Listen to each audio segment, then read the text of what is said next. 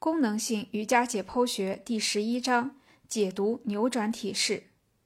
扭转体式中的骨骼解剖学，在第六章中，我们介绍了脊柱中小平面关节的构造。小平面关节位于上下两块椎骨之间，其朝向决定了所在的脊柱节段能够发生的运动类型。你应该记得。胸椎小平面关节的朝向使胸椎具备了在不同脊柱节段中最大的旋转能力。除了小平面关节外，胸椎的十二节椎骨还各自与一对肋骨相连。从解剖学上看，肋骨是脊柱的支持结构的一部分。肋骨和肋骨间的组织及肋间肌会限制我们的扭转动作。当这些组织被拉伸时，就像在扭转体式中那样。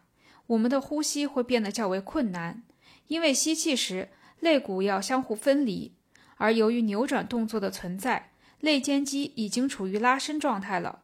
这时，如果想要正常呼吸，相当于要将肋间肌拉伸为两倍长。髋关节的解剖学特性对扭转体式的影响：髋关节、骶髂关节和腰椎构成了一条功能性关节链，类似腿部的运动链。这种联系使得在扭转体式中，髋关节会影响到骶髂关节和脊柱。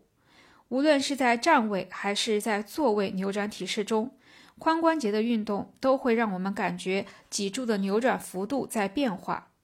当髋关节随着身体的扭转运动时，体式总体扭转幅度会变大。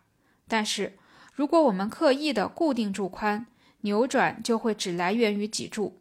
相比之下，我们会感觉这样的扭转体式是受限的。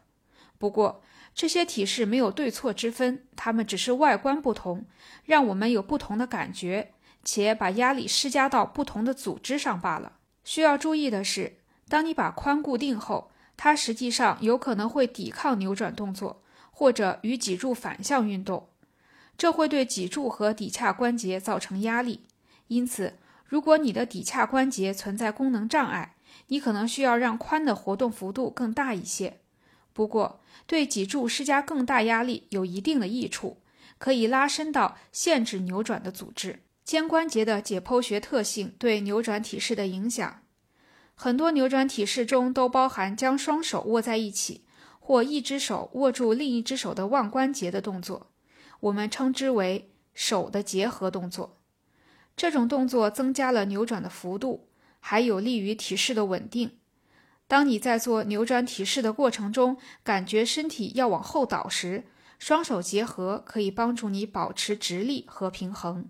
在做深度的扭转体式时，上述动作需要肩关节绕过大腿或膝关节发生内旋，此时肩关节的外旋肌必须被拉长，才能完成这样的内旋动作。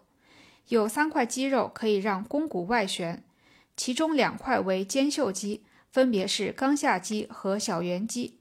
第三块是三角肌后束。虽然这些肌肉较小，但它们对肱骨的旋转有显著的影响。回想一下，肩胛骨是可以活动的。在双手结合的动作中，肩胛骨必须前伸并向下旋转。肩胛骨的这个动作可以让肩关节处在一个更利于绕膝旋转的姿势中。如果肩胛骨向前伸得不够远，那么肩关节的旋转就会受到大腿的阻挡。而当躯干和手臂距离大腿较近或跨过大腿时，双手结合的动作更容易完成。